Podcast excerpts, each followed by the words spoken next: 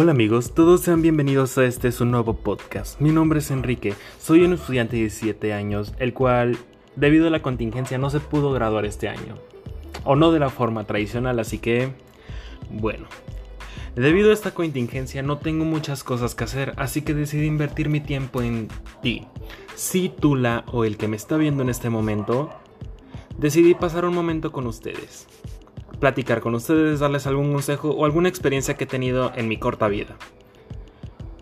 Y bueno, creo que esto sería todo por esta pequeña introducción a lo que será mi podcast. Espero que me sigan escuchando. Hasta la próxima.